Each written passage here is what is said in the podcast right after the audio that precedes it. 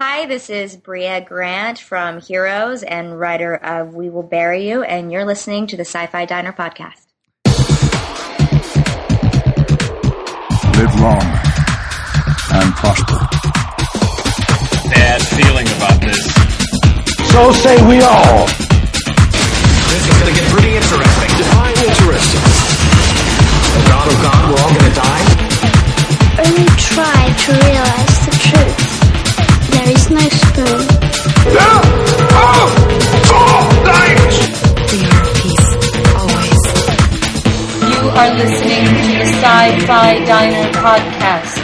And now, from the end of the universe, bringing you the latest in science fiction movies and television shows, here are your hosts.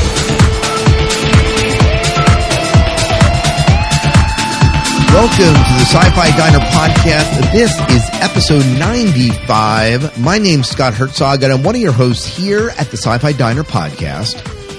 And hello, I am Miles P. McLaughlin. Yep, and if Miles sounds a bit distant, distant, distant, he's up in the remote regions of coal mining town, PA.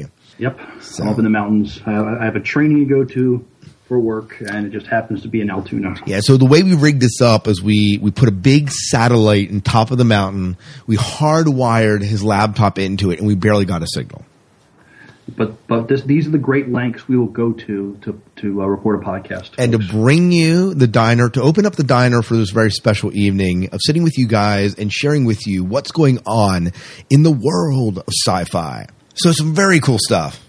Well, we uh, got a lot of good stuff to talk about. Yeah, so let's let's leap into it because we have a jam-packed show and there's no way we're going to get through all of this, but we're going to try our best and we're going to try and limit it, our news stories about 4 minutes a pop if we can do that and go from there. Um, we, of course, is uh, our listener question, and this has been the listener question for the past couple weeks, and some people have already shared about this, but we are heading to show 100. We're show 95. Show 100's not that far away. So a couple things that um, I'm, I'm, I'm asking for input from you guys. What do you think of the current show, show format? What would you like to see change? What would you like to add? You know, Show 100 is a great time to change things, or maybe show 101. The other thing that I would love to hear either your type feedback or your written feedback would be your favorite moments on the Sci Fi Diner. And that could be an audio where you call into 1 508 4343, or you can send us an email with an audio file, or just email us and you know we'll read them on the show. So I think that would be awesome to hear, don't you, Miles? very much so. Yeah, I know I have some favorite moments from the diner too.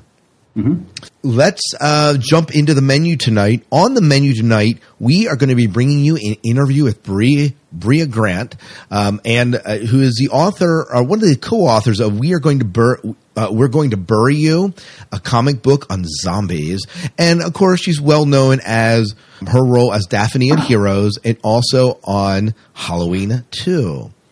We have a new trivia tonight. We're also going to be sharing you some, the, the guest list for Shore Leave 33. And if we get interviews with all these people's miles, I'm going to be absolutely static. Oh, static. Yep. Well, I'll be stoked.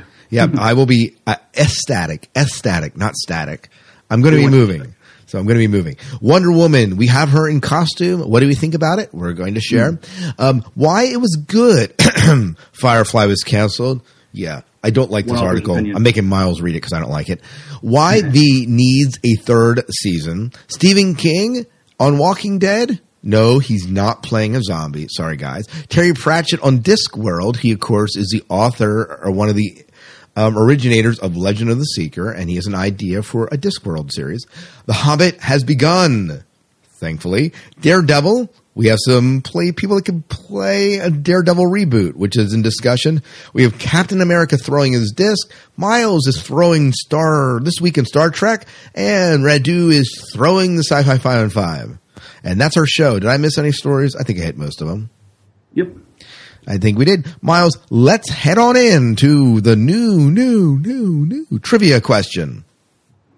Okay, well, one of my new favorite shows, of course, is uh, The Big Bang Theory, and if you've watched that, you have seen uh, uh, other actors who have been on uh, other sci-fi shows to the delight of uh, the characters of Big Bang and um, uh, us, us, the fans watching it. So, we we got a um, this is kind of a Battlestar Galactica Big Bang Theory question.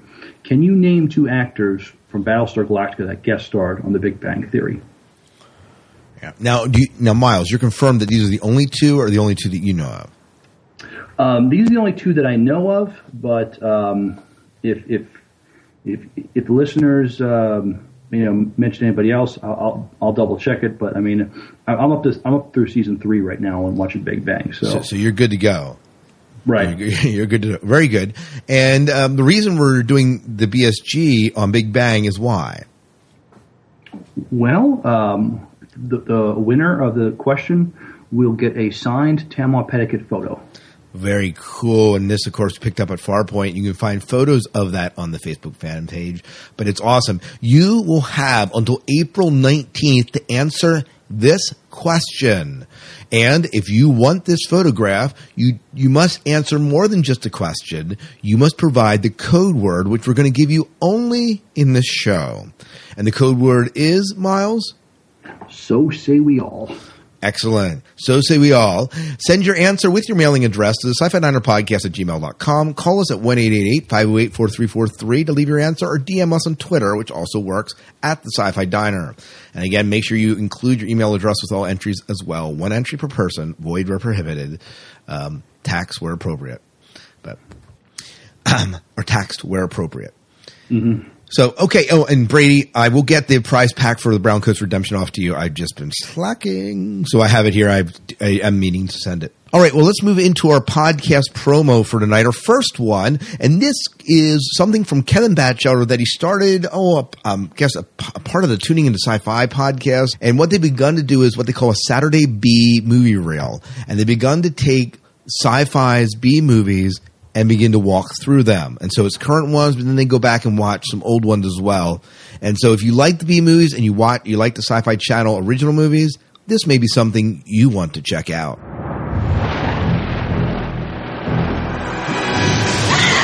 Hi, this is Kevin Batchelder. And this is the Saturday B Movie Reel. Do something. Shoot it. Shoot it. That about describes it. Yeah. All right, everybody stay here. We look specifically at the Sci Fi Channel's original movies. You know the ones, the ones that air on Saturday night. Be known throughout the ages as an instant classic.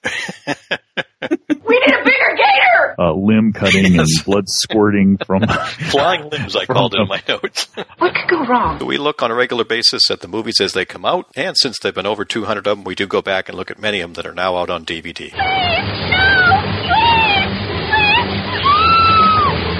By this point, I had completely forgotten any semblance of seeing if this actually makes any sense from a plot point of view. So come on by, get involved, and have some fun. Check us out at SaturdayBMovieReel.com. Our future depends on it. Make it safe.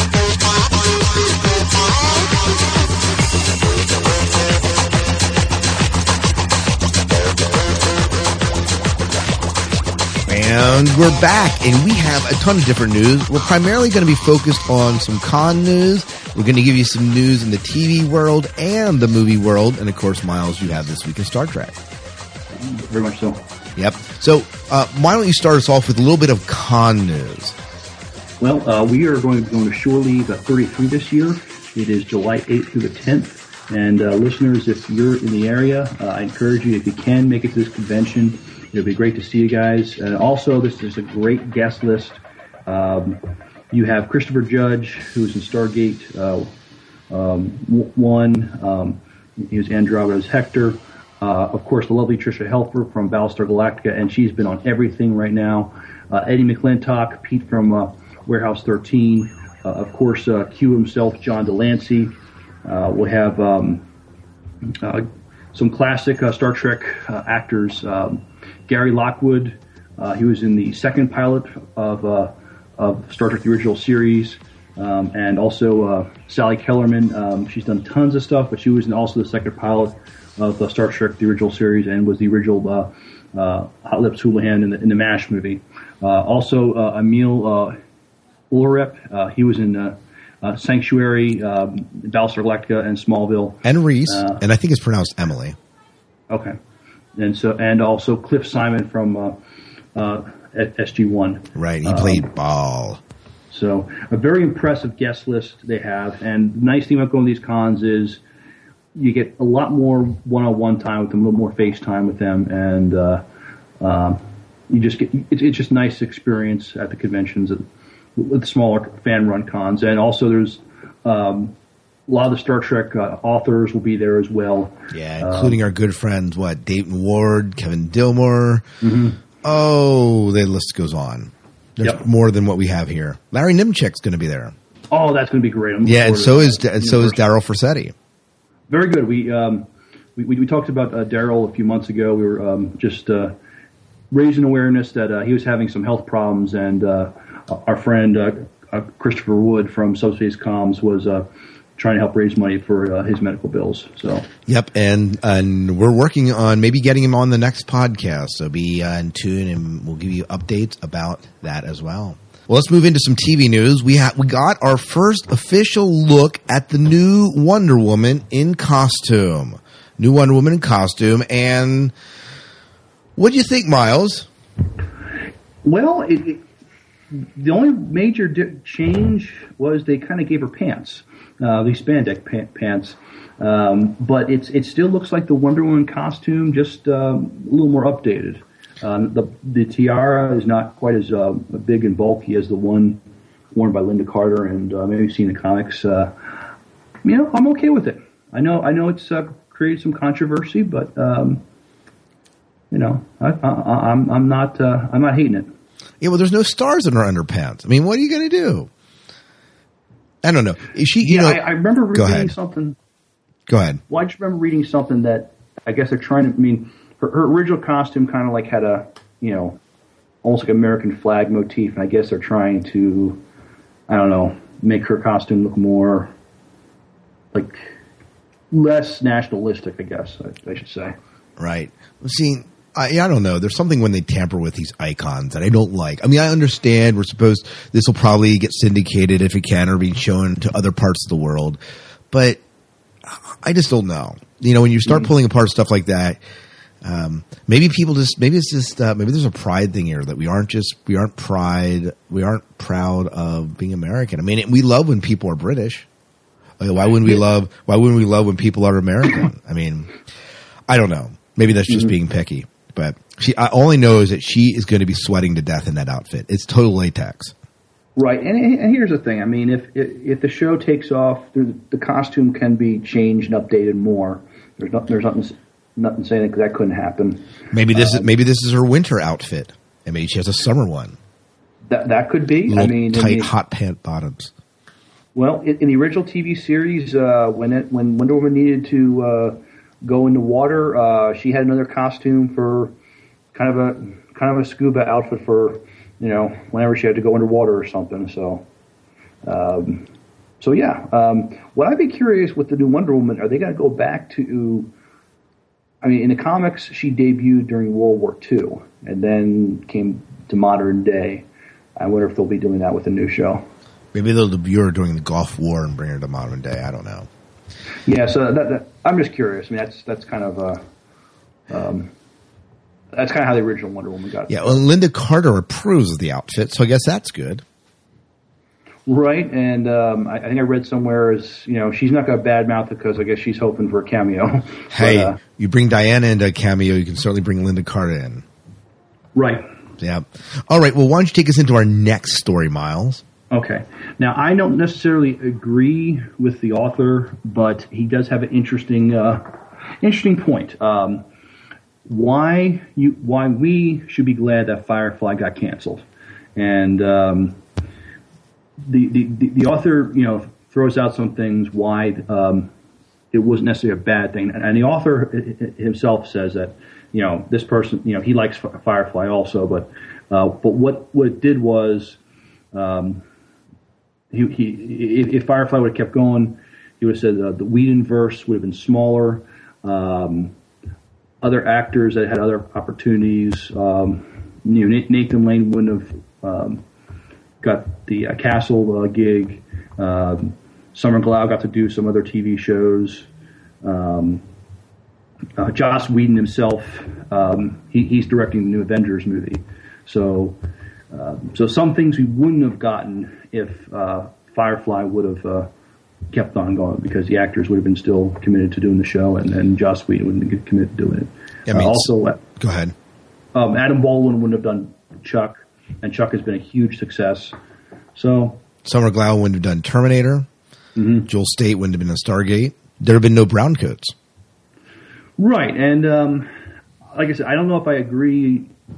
I mean, I would have wanted to see a longer Firefly series. I think they could have done a lot more, but but yeah, some people have had a chance to really uh, take off with their careers um, after it. And Joss Whedon wouldn't have done. Other, we wouldn't have gotten Doctor Horrible either. Yeah. Nor the comics. He did the motion comics, which were kind of cool as well. All right, well, let's move into some V.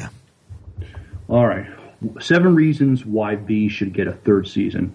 Um, and uh, the, the author is saying, I'm not going to lie. ABC V has been frustrating to watch because while I love parts of it, some of the characters and the decisions they've made drive me crazy.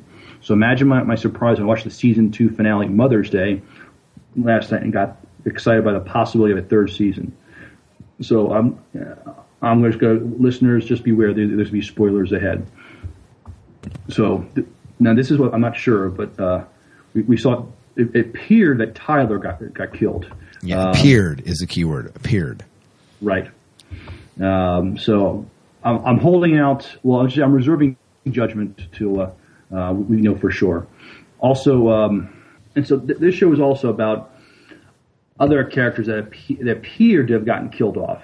Um, Morris Chestnut's character uh, Ryan Nichols. Um, I the, liked uh, Ryan. I liked Ryan. I, I liked him too, but uh, we saw it appeared that his daughter wasn't too happy with him and wrapped her tail around his neck and snapped it. That's what it looks like that happened.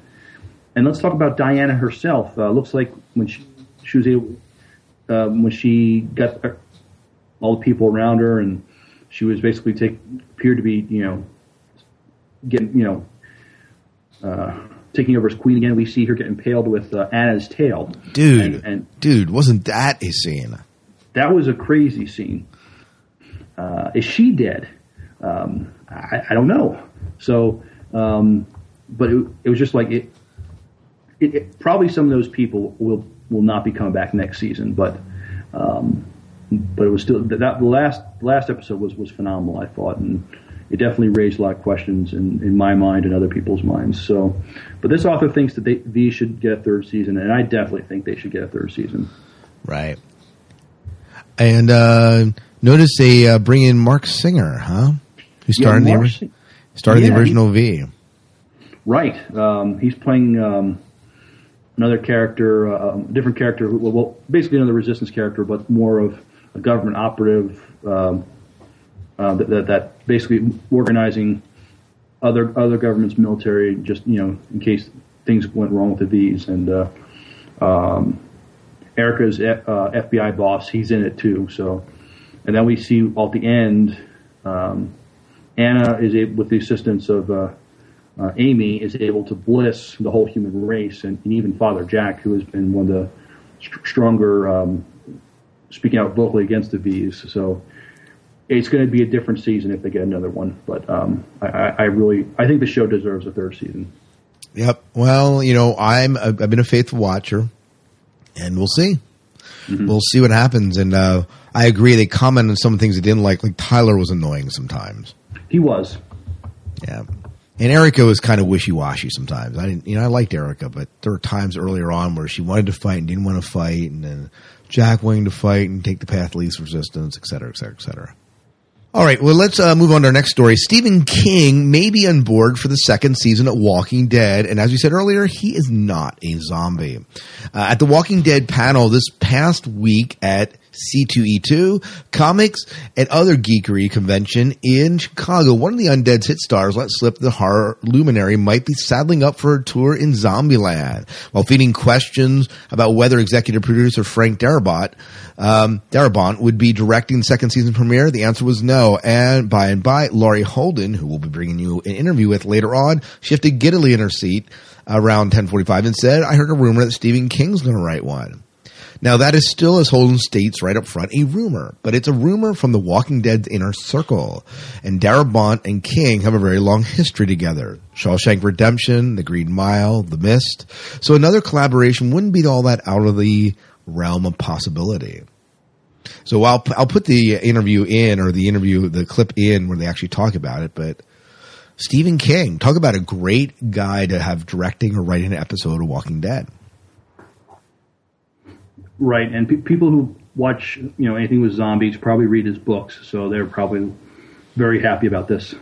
You know, I'm reading through uh, The Stand right now. I've never, I'm, I've never been a huge reader of King. I've seen some of his movies, but I've never been a reader. But I am reading The Stand, partly inspired by the Sci-Fi Christian podcast, and because they're doing a read along and they have like a reading. Um, guide where they read so many chapters a week and I think they're discussing it in the fall sometimes. It's a pretty thick book, but I'm in the middle of that and I'm really enjoying it. So I'm happy to see that King might be here in the helm.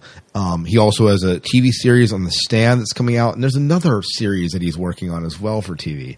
So there's a lot in the plate for King, but it'd be to- excuse me, this master of heart, obviously it'd be uh, totally cool to see him, you know, doing Walking Dead.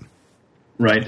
I've only seen one of his movies, uh, Pet Sematary, and uh, let's just say I didn't sleep well that night. And I haven't watched any any of his movies since. I think I watched part of Dreamcatcher, uh, which was kind of mediocre. I watched The Langoliers. Mm-hmm. Uh, that was kind of a two part uh, uh, movie that I kind of latched on. I've seen parts of that a couple times. I think I just was paging through TV and it was on. Terry Pratchett is pitching ideas for his new Discworld TV series. And if you're a Legend of Seekers fan and you loved his writing, this is something you might want to tune in for. Remember those rumors a few months ago that said Disney might be making a Discworld movie? Bad news. It's not happening. News so wonderful makes us news so wonderful makes us squeak. Discworld will be coming to television as a police procedural. If you read if you read Discworld, you know that some of Terry Pratchett's most colorful character characters uh, are the City Watch, aka policemen of Ankh Morpork. SFX's television show, which has been tentatively named The Watch, uh, would revolve around them. Characters would likely include the newly sober Captain Sam Vimes, the lazy Sergeant Fred uh, Colon, that's a great name, and the casting director's nightmare, uh, uh, Corporal Noby, no- Noby Noobs, Nobs, Knobs. I don't know how you pronounce it. N O O B B N O B B S Knobs. Because the watch is currently in the planning stages, another police procedural, Ron Moore 17th Precinct, will be the first out of the gate. But the watch is something the 17th Precinct will never have. Sir Terry Pratchett himself. Lucky SOBs at SFX recorded a brainstorming session with Pratchett, producer Rod Brown, production designer Ricky Ayers, and scriptwriter Gavin Scott on speakerphone. And I'll embed the clip so you can listen in to see what they're saying. So if you're a fan of Terry Pratchett and the series, um, you want to check it out. I've never read any of the Discworld series, but I have watched some of Legend of the Seekers, and I, that is on my rewatch list. Mm-hmm. So, have you watched any Legend of the Seeker? No, I have not. No, it's a again a fantasy base. I watched the first three episodes and then I took it off of Netflix and I didn't have time to watch it. I'm in the middle of Voyager right now. So come on, that's taking up all my time. And let's move into some t- uh, movie news. Third, uh, this is my third uh, news story in a row. And Miles, you get the next one. But this is Hobbit news. We of course are very excited to announce that finally filming for The Hobbit began. So we rejoice because it's been a long time coming. And to mark the occasion, New Line Cinema has released these two lovely uh, set photos, proof that Peter Jackson has recovered from his perforated ulcer.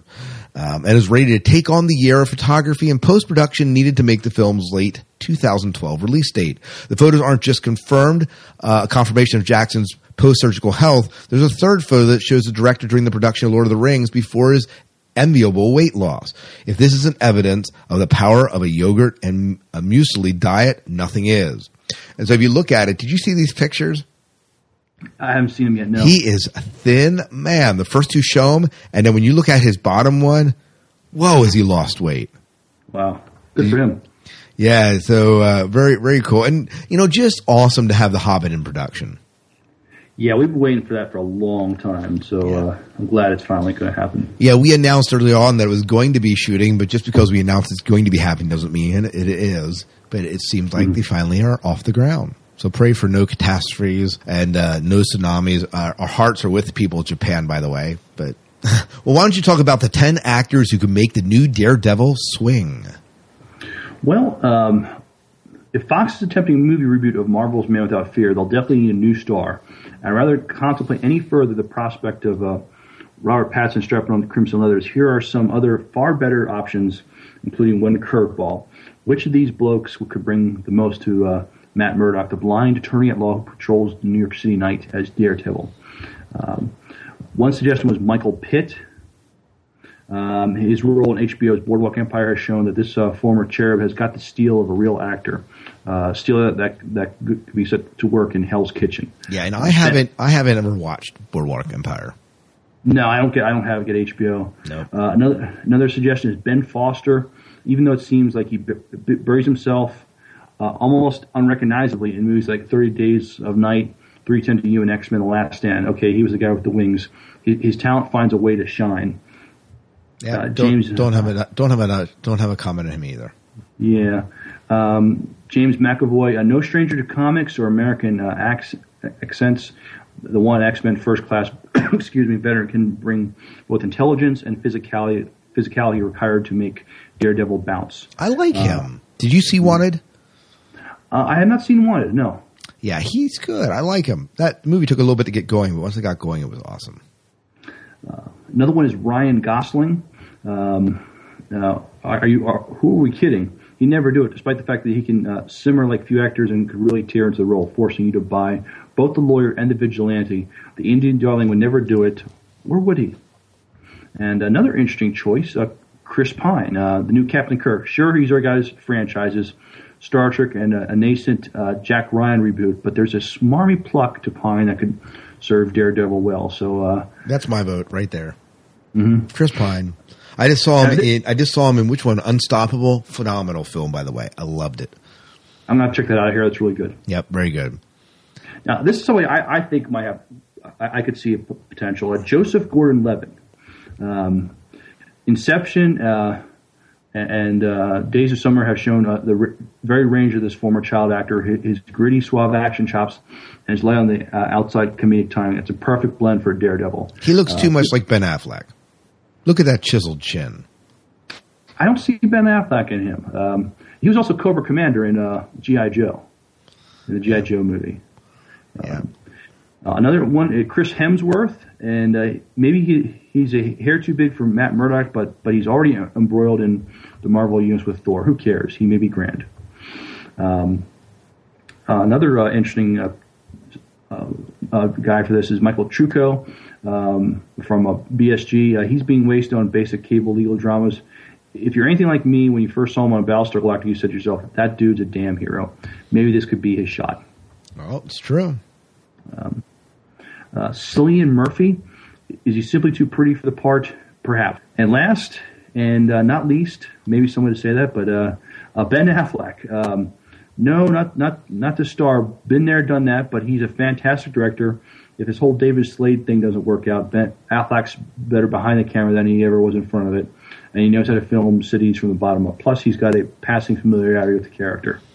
Um, so that's a um, those are 10, 10 suggestions for um, uh, for a Daredevil reboot. Chris Pine. Chris Pine all the way. Um, I could see him or or, or, or Gordon Levitt. Yep. Uh, I know you're a Gordon fan, but I uh, Chris Pine. I Mhm. I'm loving on him. All right. Okay. Captain America, of course, put a new trailer out. It's not really a new trailer. It's more like an advertisement for entertainment tonight. But we did get to see something that we haven't seen before, and that's him throwing his shield. We will embed that video in the show notes. Miles, upfront impression on that trailer. Um, makes me want to see the movie even more. Yeah, so we're waiting for that to come out. That comes out this summer, right? Can't wait. Right. Absolutely can't wait. Well, Miles, let's get into this week in Star Trek.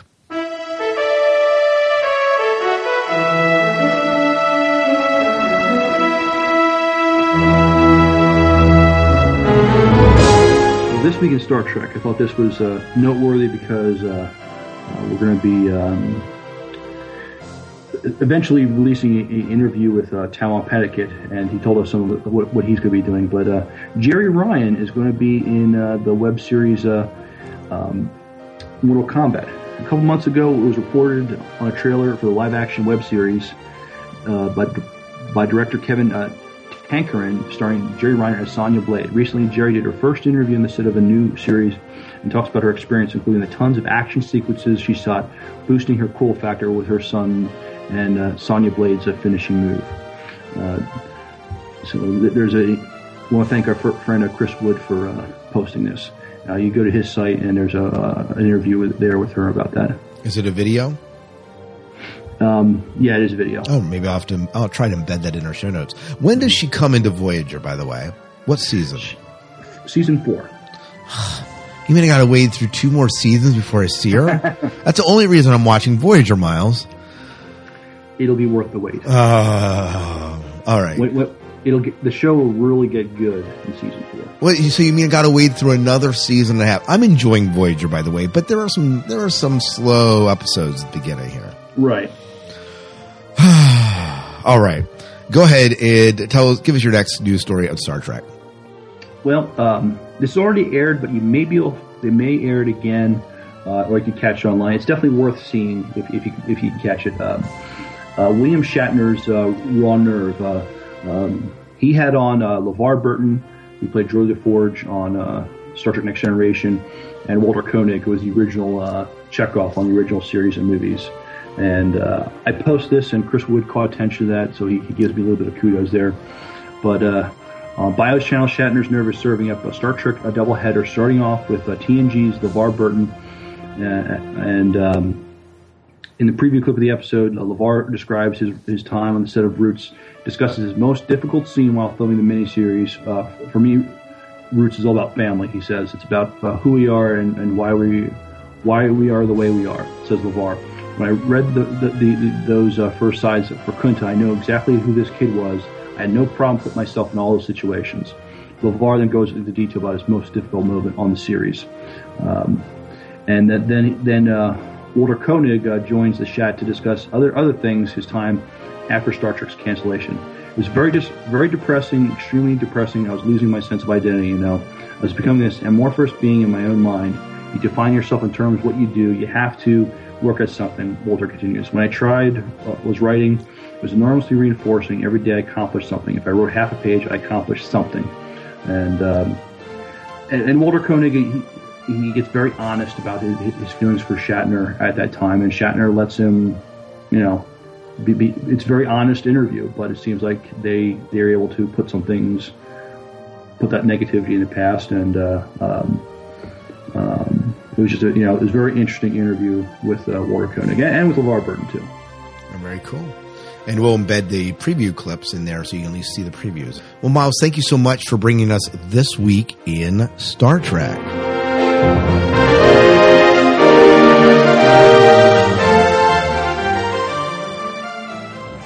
So, uh, well, let's move into our last promo for tonight. And this promo is for the Aussie Geek podcast. Now, it says Aussie in front of it. That doesn't mean they're just talking about stuff that's good in Australia. They focus on all sorts of tech that's coming out from around the world and give, they give their unique perspective on it. And they, of course, are members of the Lifestyle Pod Network as we are. So make sure you check them out. This podcast by Dave Gray and many others in the, in, in Aussie land. And, um, here's a promo. The Aussie Geek Podcast brings you the best from the world of technology.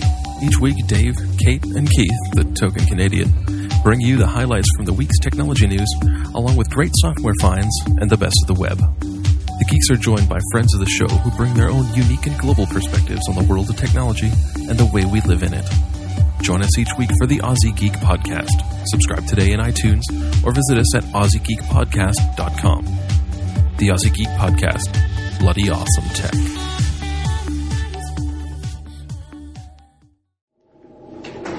Help you, Matt.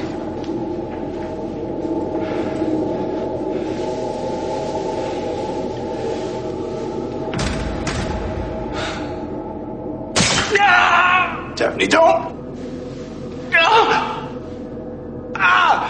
No, Matt. No. No. You gotta come back. Daphne, don't! Matt? Matt, wake up. Matt, wake up.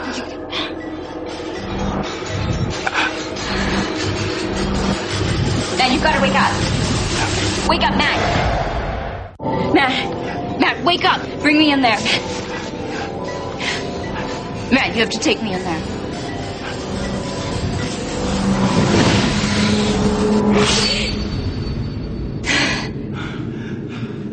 Matt, we gotta go now. Get away from me.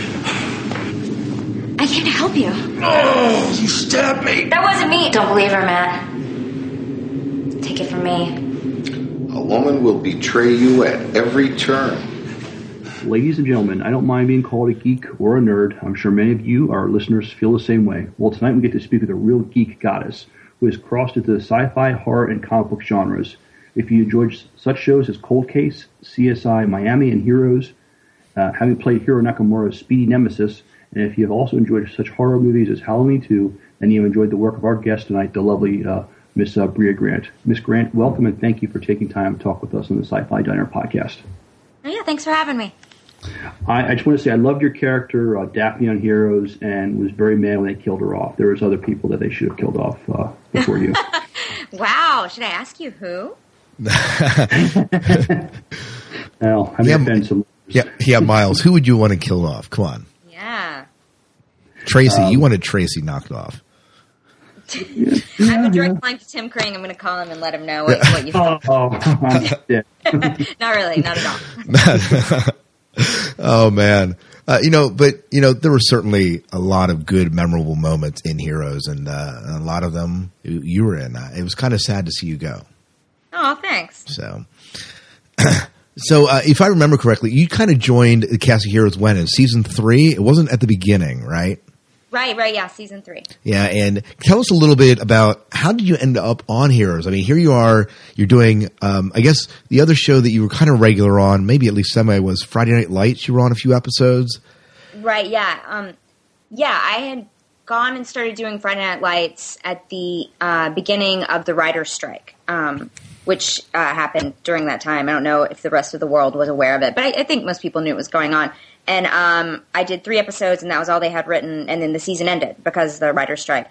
And I have no idea if my character would have gone on and done, you know, been around more, or if that was the end of my run there. But um, I did that, and then I got this phone call. I went back to LA because Friday Night Lights shoots in Texas, and I, I got this phone call when I got back to um, LA, and they said, you know, uh, the writers from Heroes really like you, and they wrote this role, and they want you to come in and read for it. And you know, I, Friday Night Lights was actually my first TV show that I had. I had done a couple of guest stars before that, but um, Friday Night Lights was the first big thing I had done. So that was so out of nowhere that anybody had even was even aware of who I was. Um, so I went in and read, and um, then tested up against a couple of people, and ended up starting the show um, not too long after those Friday Night Lights episodes aired. So um, I think all that aired in the fall of oh god, I don't even know what year it was. I have no idea. um, what I, it was in the fall, and then I was on um, Heroes by the summer, which is pretty fast in the acting world. That is uh, when Heroes was 2008 was when you were on Heroes. 2008, yeah, right. So my so my Friday Night stuff um, aired in, or I shot it in the fall of 07. I think it aired early 08. Yeah, I think that's what it. That's what IMDb is saying. If it's if it's accurate, That, it's not that, always. that sounds about right. I was, I mean, I went and did Friday Night Lights, and I went back and had to wait tables again because I, I, the writer strike was going on. I couldn't get a job, and and I was waiting tables when I got the phone call from Heroes. You know, the only good thing to come out of the writing strike, well, uh, probably for writers as well as writers, there was good stuff for writers, but from us as the audience and people watching was Dr. Horrible's sing along blog. That's right. yeah, you know, we wouldn't have had that if it wasn't for the writing strike. So I'm glad for that purpose only. But that obviously was not good necessarily for you as far as acting goes. Right. It was not good, but there were some good things that came out of it, and I think a lot of people wrote some good stuff during the strike. Uh, you know, they couldn't sell it or anything, but I think maybe they were at home coming up with brilliant ideas. Hopefully. Oh yeah, well we certainly hope so, and that's kind of cool that you know people were noticing you. They kind of wrote that role just for you in Heroes. Yeah, I mean, yes and no. I, I like to think so, but I, I think in reality, um, the story they tell me is that they said, "Oh, we'd love a girl like that girl from Friday Night Lights," and they were like, "Well, let's see if that girl's busy and bring her in." And I, I still had to audition and do, you know, a big big song and dance to get the role, but but uh, you know, it was nice having some people on my team when I went in for sure. Some people who were pulling for me. Yeah, absolutely. Well, your character had the power of speed, so I would, a lot of special effects had to go into uh, making you look like you were running extremely fast. or the scene where you're beating the crap out of Sylar in that alternate timeline. Right. I'm, I'm interested. Can you tell us how how some of that look was accomplished?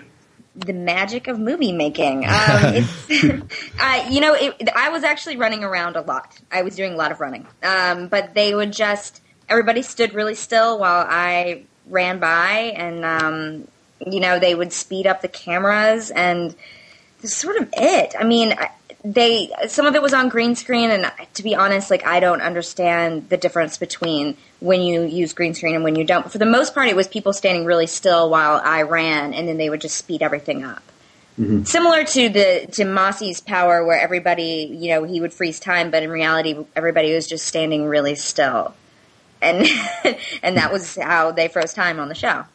Right. And, and those those made for some real good scenes when you saw those types of effects happening. They were almost just as cool as some of the stuff they actually did special effects with. It was kind of an amazing. I, I feel like they really. I mean, you know, I, I keep saying it was not that big of a deal, but they definitely thought it all out, and, and especially just you know the first scene I was in where time was paused, and then um, you know there's like papers hanging in the air and stuff, and that's all either you know CGI or um, just amazing production design. Uh, someone actually making things stand in the air and stuff, and and that's sort of the fun part of Heroes is that they every episode had such a decent sized budget that they could do something like that, um, which is amazing because a lot of shows like that I feel like don't have the budgets to pull off the amazing effects that they had. Did, you have a stunt double that you had to work with, or was it you doing everything? For the most part, it was me. I they, you know, they're they're very they're very protective of, of actors because I guess you know if I break my ankle or something, then I'm they're pretty screwed for a while. Right. But um, True. Yeah, they would, I don't know who they would have running around. So during the fight scenes, you know, they would have me do a lot of it, but then when it came to falling and stuff like that, they no one wants me to be doing that. First of all, I don't really know how.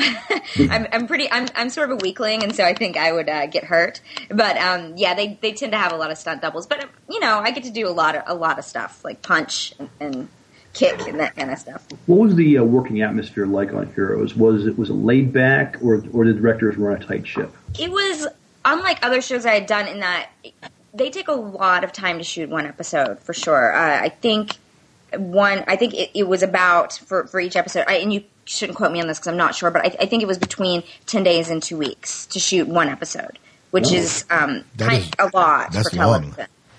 Yeah, and it, which I think, I mean, to be honest, I think that's one of the things that happened is that you know that it gets expensive, you know, to do that, to have that many characters and that many effects and that long of a time frame. They always had two um, shoots going at once, so you know they would be doing shooting two episodes simultaneously, pretty much, two units going. Um, and so for that reason, it was like you know rush, rush, rush, but at the same time, they had a little bit more time than some TV shows for sure. Well, now I'm going to ask you a question. I'm going to, and if you don't want to answer it, that's fine. But looking back on Heroes, many people have said since uh, Heroes went off the air that it, it ended to mixed reactions. Hardcore fans obviously loved to show up to the end, but then there were people that felt like it lost its way after a few seasons. Do you want to comment at all about that? Because I mean, obviously you are a sci, you must be a sci-fi and fan yourself to be doing a lot of the sci-fi you do. I didn't know if you have any any, any retrospective on that or any thoughts on that?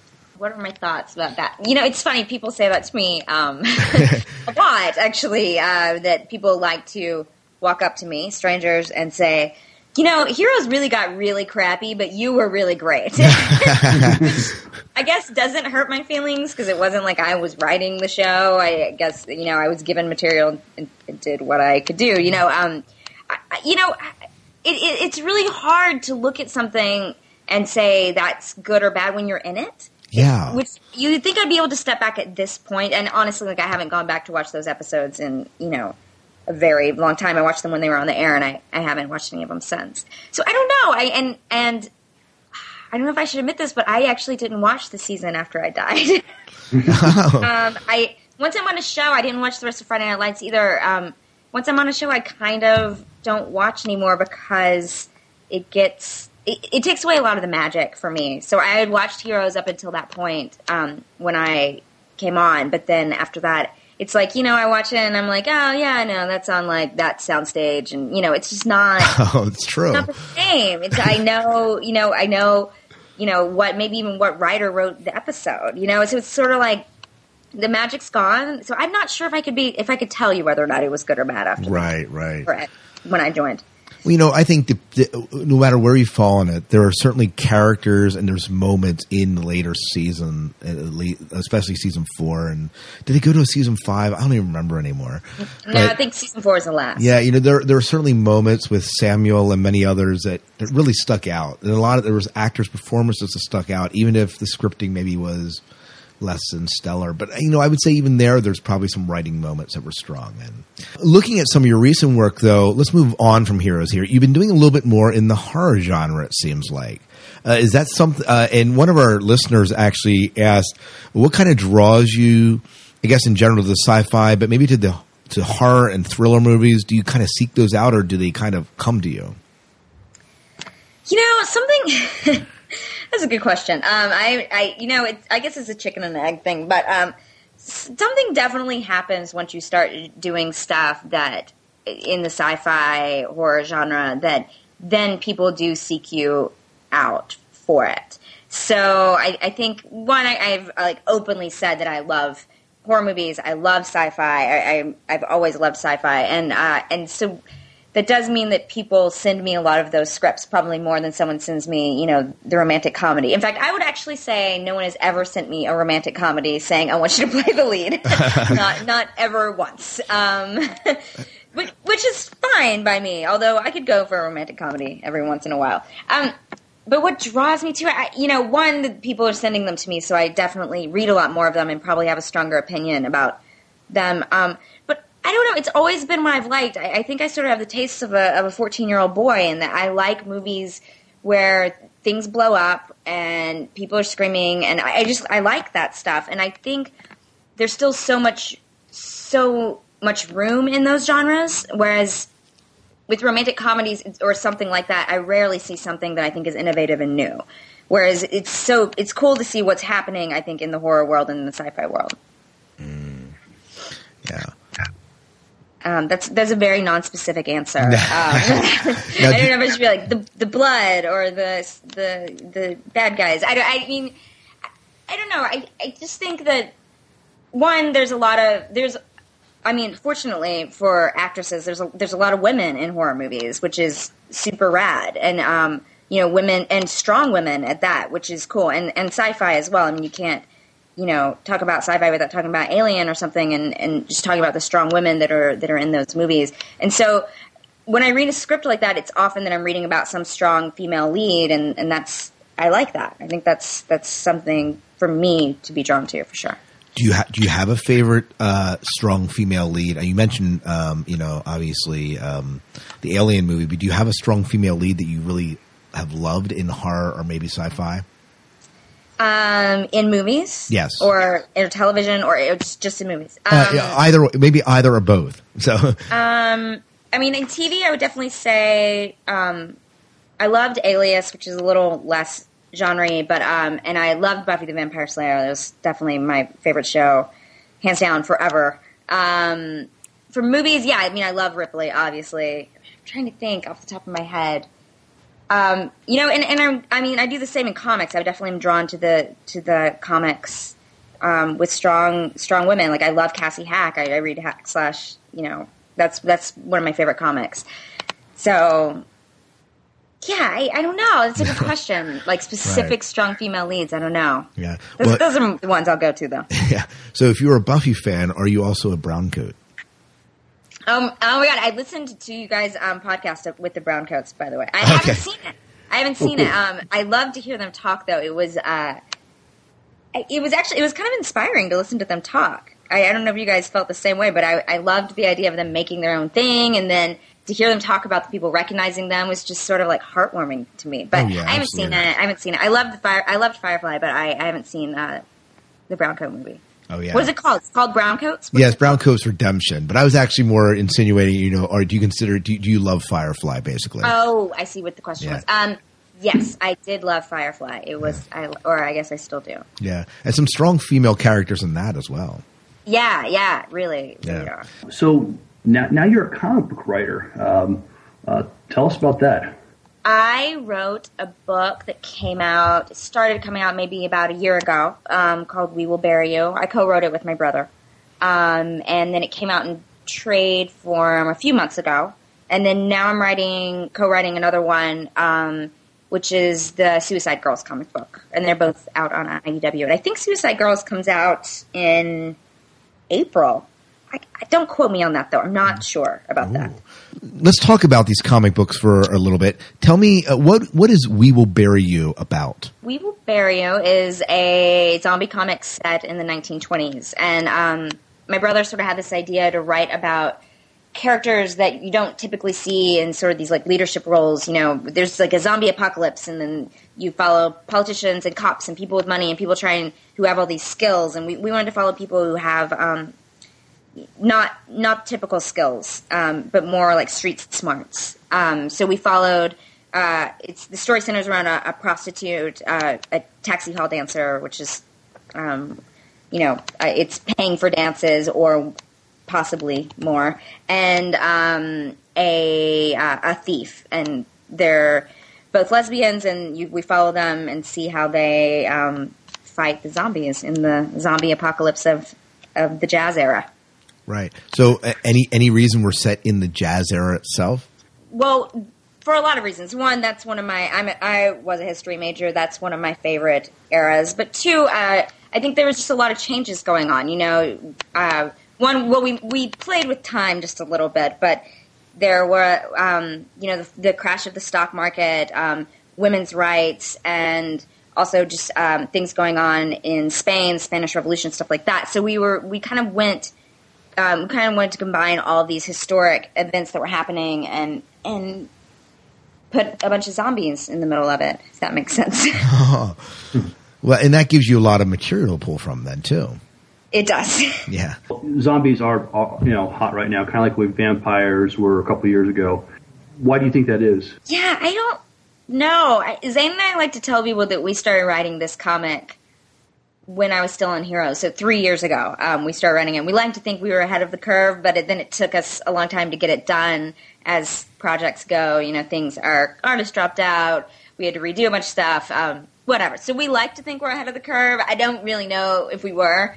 Um, I don't know. I think you know, for a while it was pirates. I feel like, and then maybe robots, and then vampires, and now zombies.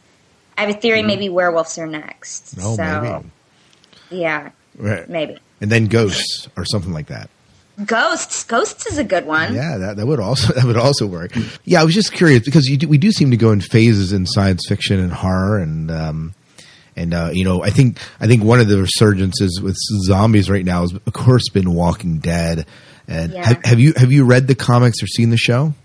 Yeah, both, both actually. Um, I loved the comics, and I've liked most of the episodes of the show. I, I, um, uh, yeah, I, I feel like they were that they came on pretty strong, and I, I feel like they're kind of still finding their way. But but they were good. I mean, they were good, and I thought the effects were good, and you know, I think AMC is doing some really cool stuff right now. And the and the response to uh, "We Will Bury You" has been overall positive. I assume. Um, it is and it isn't. You know, I, it's it's a weird thing. You know, it's funny when I first started writing and A lot of people were like, "Oh, you're an actress. What what the hell are you doing? You're trying to write a comic book," it, it- which is weird because you know, I, I guess the assumption is that we're dumb, but or but but it's weird that people don't assume that we're creative. Um, and you want and you want to diversify too. yeah, and, and for me, I'm sort of a creative person who gets bored really easily, and and actors we have a lot of downtime. I mean, time when we're working. I mean, I'm you know I may go on several auditions a week, but I I'm not going to book them all. You know, so at best we're working. If we're on a show, we're working you know eight months out of the year. That leaves a good couple months for me to sit around and lose my mind. So you know, I, I'm going to be writing something or doing something else. Um, you know, taking up some sort of hobby, and um, writing comics made the most sense for me because I already read so many comics. Right. You know, and and really, it's not that far of a departure from. I mean, a lot of actors write scripts. Why not write a script for a comic? Yeah, and you know, it's funny. Zane and I originally started writing scripts, and um, we quickly realized that it was not um, terrain we were familiar with at that moment. Um, so we moved over to comics. I mean, Zane, my brother, he also writes short stories and stuff, and and now I'm trying to write more scripts um, as well. So yeah, I mean, I think you know, as an actor, you can do a couple of things. You can like use your downtime as that, you know, and and and hang out and and do whatever you want, which I think is totally legit. But um, for me, I have to stay a little bit busy, or else I, I I just could not be just an actor. I think it would kill me. Right, right. well, now you, you obviously have a you must have a fairly close relationship with your brother to be do, to be involved with the comic creation with him, and then in other projects as well. Yeah. Tell us a little bit about the process of taking a comic from beginning to publishing. I mean, what's that like? Oh, well, I think it's different from everyone. You know, um, you know, you we pitched and um, we we pitched like like a normal people would and sent over our ideas and IDW let us write it. I think we pitched like twelve issues and they were like, "We'll give you four, which we were happy with. Um, you know, I don't. We were very ambitious, and then yeah, we, at the time, um, we actually had Ben Templesmith for all of our interiors, and he actually couldn't, ended up couldn't, he couldn't do it because he went to go do Dead Space or Dead Space Two or something. Then we, so we had to find an artist, and then you know you write a script, and then the artist writes, you know, starts drawing, and you realize that everything you've written is total crap, and you wrote things that are way too complicated and way too much for one panel, so you end up rewriting a bunch of stuff. Um, and then you end up getting these pages back and they're beautiful and you can't believe someone actually took things that you wrote and made them into art. So that's sort of an amazing process i think. Um, and and with suicide girls it's also been uh, really amazing and i'm i'm working with steve niles and missy suicide so we all have a lot of opinions about it. So it's you know it's a fun process. There's a lot of people doing a lot of work on it which is good and bad i guess. Um, but in the same way that acting is, you know, you have a director, you have a DP, you have actors, you have writers. You know, you're all trying to put in your creative stamp, I guess, in some way. Hmm. So tell us, uh, you mentioned Suicide Girls. Tell us a little bit about the premise for Suicide Girls for our listeners who might be interested. Suicide Girls is a website. I'm sure you guys know about it. It is um, uh, a website with naked girls on it who have tattoos, right? which is exciting. Um, and they wanted a comic book. Um, they've sort of branched out to essentially everything. I, I, think Missy Suicide is sort of creating an empire over there. And um, I don't know, they, they were like, pitch an idea, see if we like it. And I was like, sweet. So I wrote up this idea and um, it was it basically it's the idea I originally pitched, which is um, this sort of elite, uh, uh, crime fighting, elite fighting team of women. Um, they're all suicide girls, and they use the website as sort of a communication tool or and um, a front, and they fight this giant um, religious organization that's trying to take away uh, women's rights and suppress women's sexuality. Um, and there's cyborgs in there, which I sort of insisted on. So, the, the, religious people have a lot of cyborgs too. nice. So you, you, get you get you get the sci-fi bent in there as well. I, I, kind of wanted it, and and I had this whole idea that I mean, the reason I think Suicide Girls is sort of a cool site is because um, the women on their blog and they do they design their own photo shoots and they sort of humanize. I mean, there's there's a ton of naked girls on the internet. Let's not be crazy, but I, I think Suicide Girls sort of humanizes the the girls, and they say like, look, these girls have personalities, they have interests, they like music, and that's why I think it's like an interesting site. Like I kind of like being on there and looking at the photos and then looking at the you know at, at, what kind of music they like. And it's just sort of like rounds them out as like real people as opposed to just uh, you know naked girl with her legs spread or whatever you know? Um, which there's nothing wrong with that. I mean power to you, whatever you want to do. Um, but I, so my idea was that uh, robots were the opposite of like a, a human woman. That I don't know that that uh, that works at all that metaphor, but for me, it, it was my that was my idea. um, yeah. I asked. No, I'm just kidding. you asked, guys. no, no, but but but it does play into. It continues to get you into the writing of of comics and stuff like that.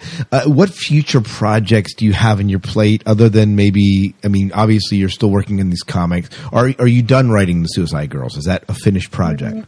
No, actually, um, Zane and I are just doing rewrites on issue three. So issue one and issue one and two are in the can, or issue one is done. Issue two is still being drawn. Um, we're writing issue three, and then I think four will be the final issue for that. It's just a mini.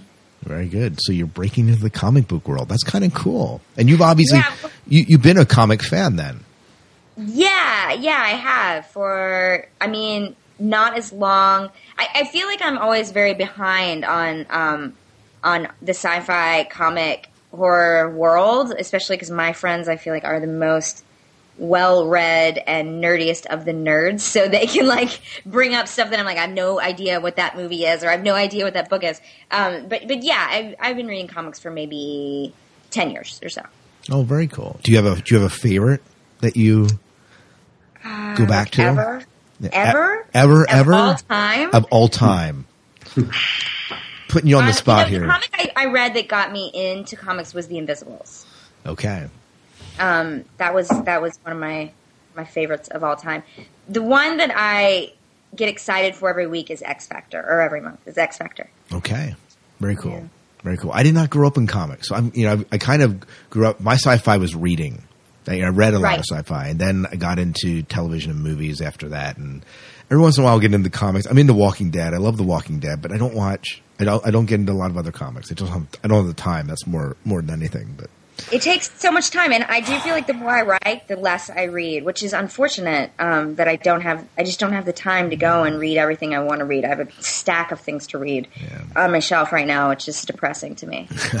Well, Brea, if I could add one more thing to it, I, I ran into somebody uh, locally, uh, him and a few of his friends, they're putting out their own zombie comic book. Uh, well, it's a World War II zombie comic uh, called Fubar. that sounds So, uh, that sounds amazing. yeah. So you, yeah, so just you know maybe something to check out. Uh, you know, in your future reading. Yeah. I wonder if we need to combine at some point and do some sort of, you know, how the zombies went from 1920 to 19 because mine's in 1929. right. You know, right. so that that could be like you know the stretch that they've still been there or something. We need to maybe Mhm. combine our forces somehow. Yeah. Yeah, crossover. Yeah. But uh, yeah, What what what future projects do you have in your plate?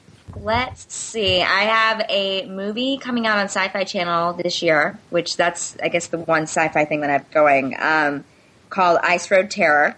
I don't know when that airs, but it's uh, I play a scientist who's fighting a giant ice creature. Um, so that's pretty fun. And um, and then I'm working on um, a couple other comics projects that we're pitching to various people right now.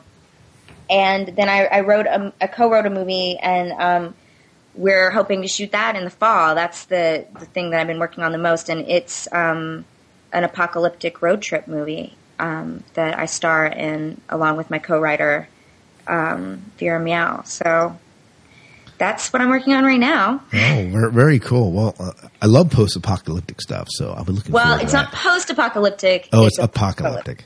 So it's happening during an apocalypse. Oh, yeah. that Ooh. makes sense. I don't want people to be confused and to Right. think that it's you know Right. Absolutely. it's no Mad Max. Break out the guns. No, very cool. well, awesome. Well, thank you so much for coming on and speaking with us here. Uh, before we go, where can people find out information about the things that you're doing and the things that you're involved in? Um, my website is breagrant.com, and I try to update it once a week or so with just things that are happening. And, but my Twitter is really the best way that that I update every day, obviously, and and get to communicate with people a lot more and talk to fans and talk to people. Um, and that's just at Brea Grant. Thank you for being with us here tonight, Brea, No problem. and chatting with us here in the Sci-Fi Diner podcast.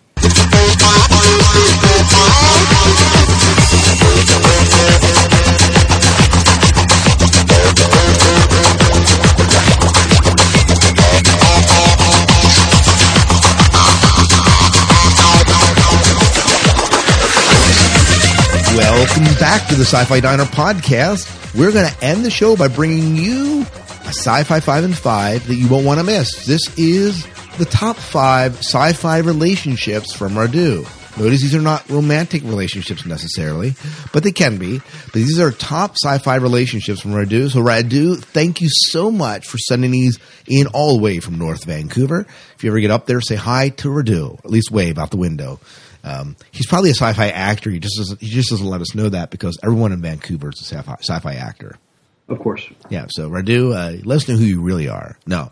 Um, so we're going to start off. He has a, these aren't numbered in any particular order.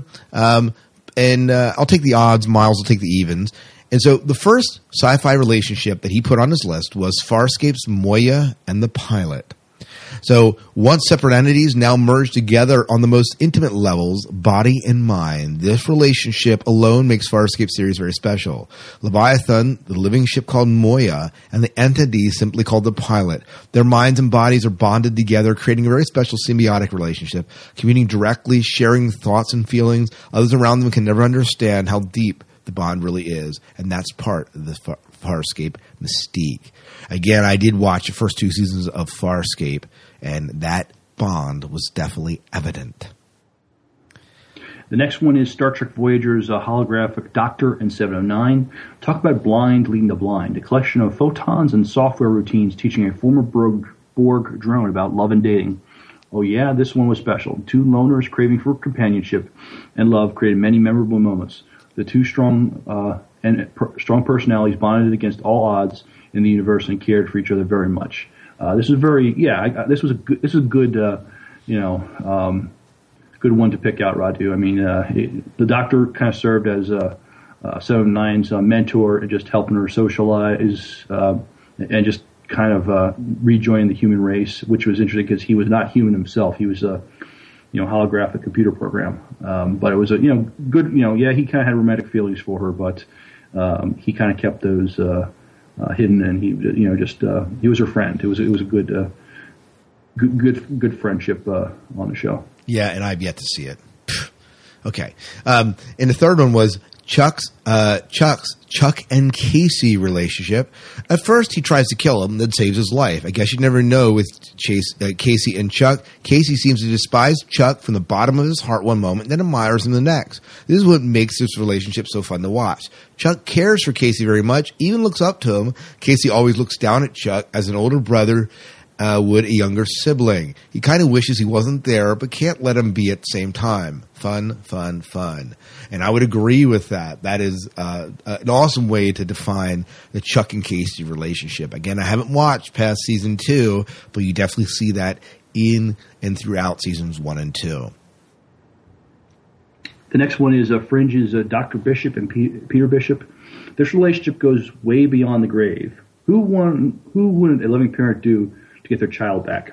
Kidnapping an alternate version from a parallel universe?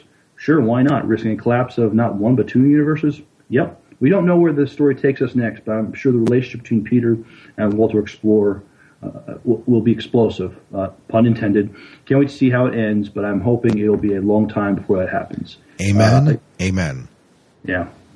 Uh, I, I don't think I need to add more commentary. No, no more commentary there. And absolutely wonderful. One of the things that makes Fringe what it is. And we're going to end with another Farscape one, and this is John Crichton and Aeryn Sun. Their relationship started with a fight. She won, by the way. And climax was the birth of a baby boy. Everything between a wonderful roller coaster ride, love, hatred, heroism, and cowardly betrayal, death, and rebirth. What more can you ask for? The story taking place on a living sp- spaceship in a far, far away galaxy. You betcha. So definitely worth worth um, a relationship, and definitely it's one of. I did not watch it, you know, where it really got into the intimate relationship, but they were hinting at that uh, playing out, and the fact that he she kind of had feelings for him, and they're on this renegade spaceship. It's very cool.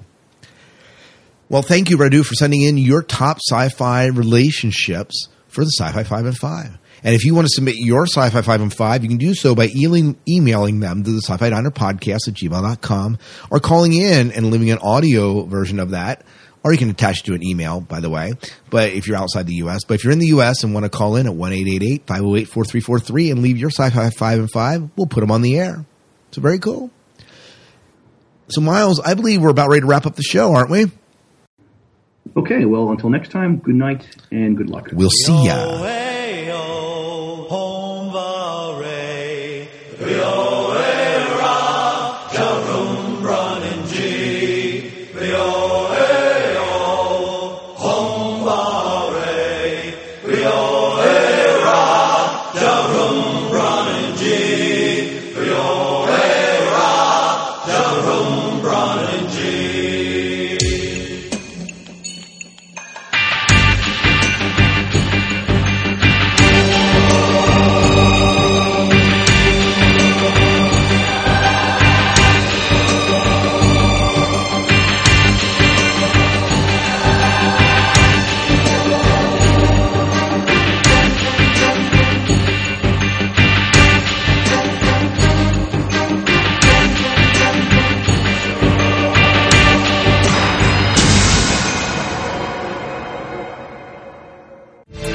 Find more great podcasts at lifestylepodnetwork.com.au.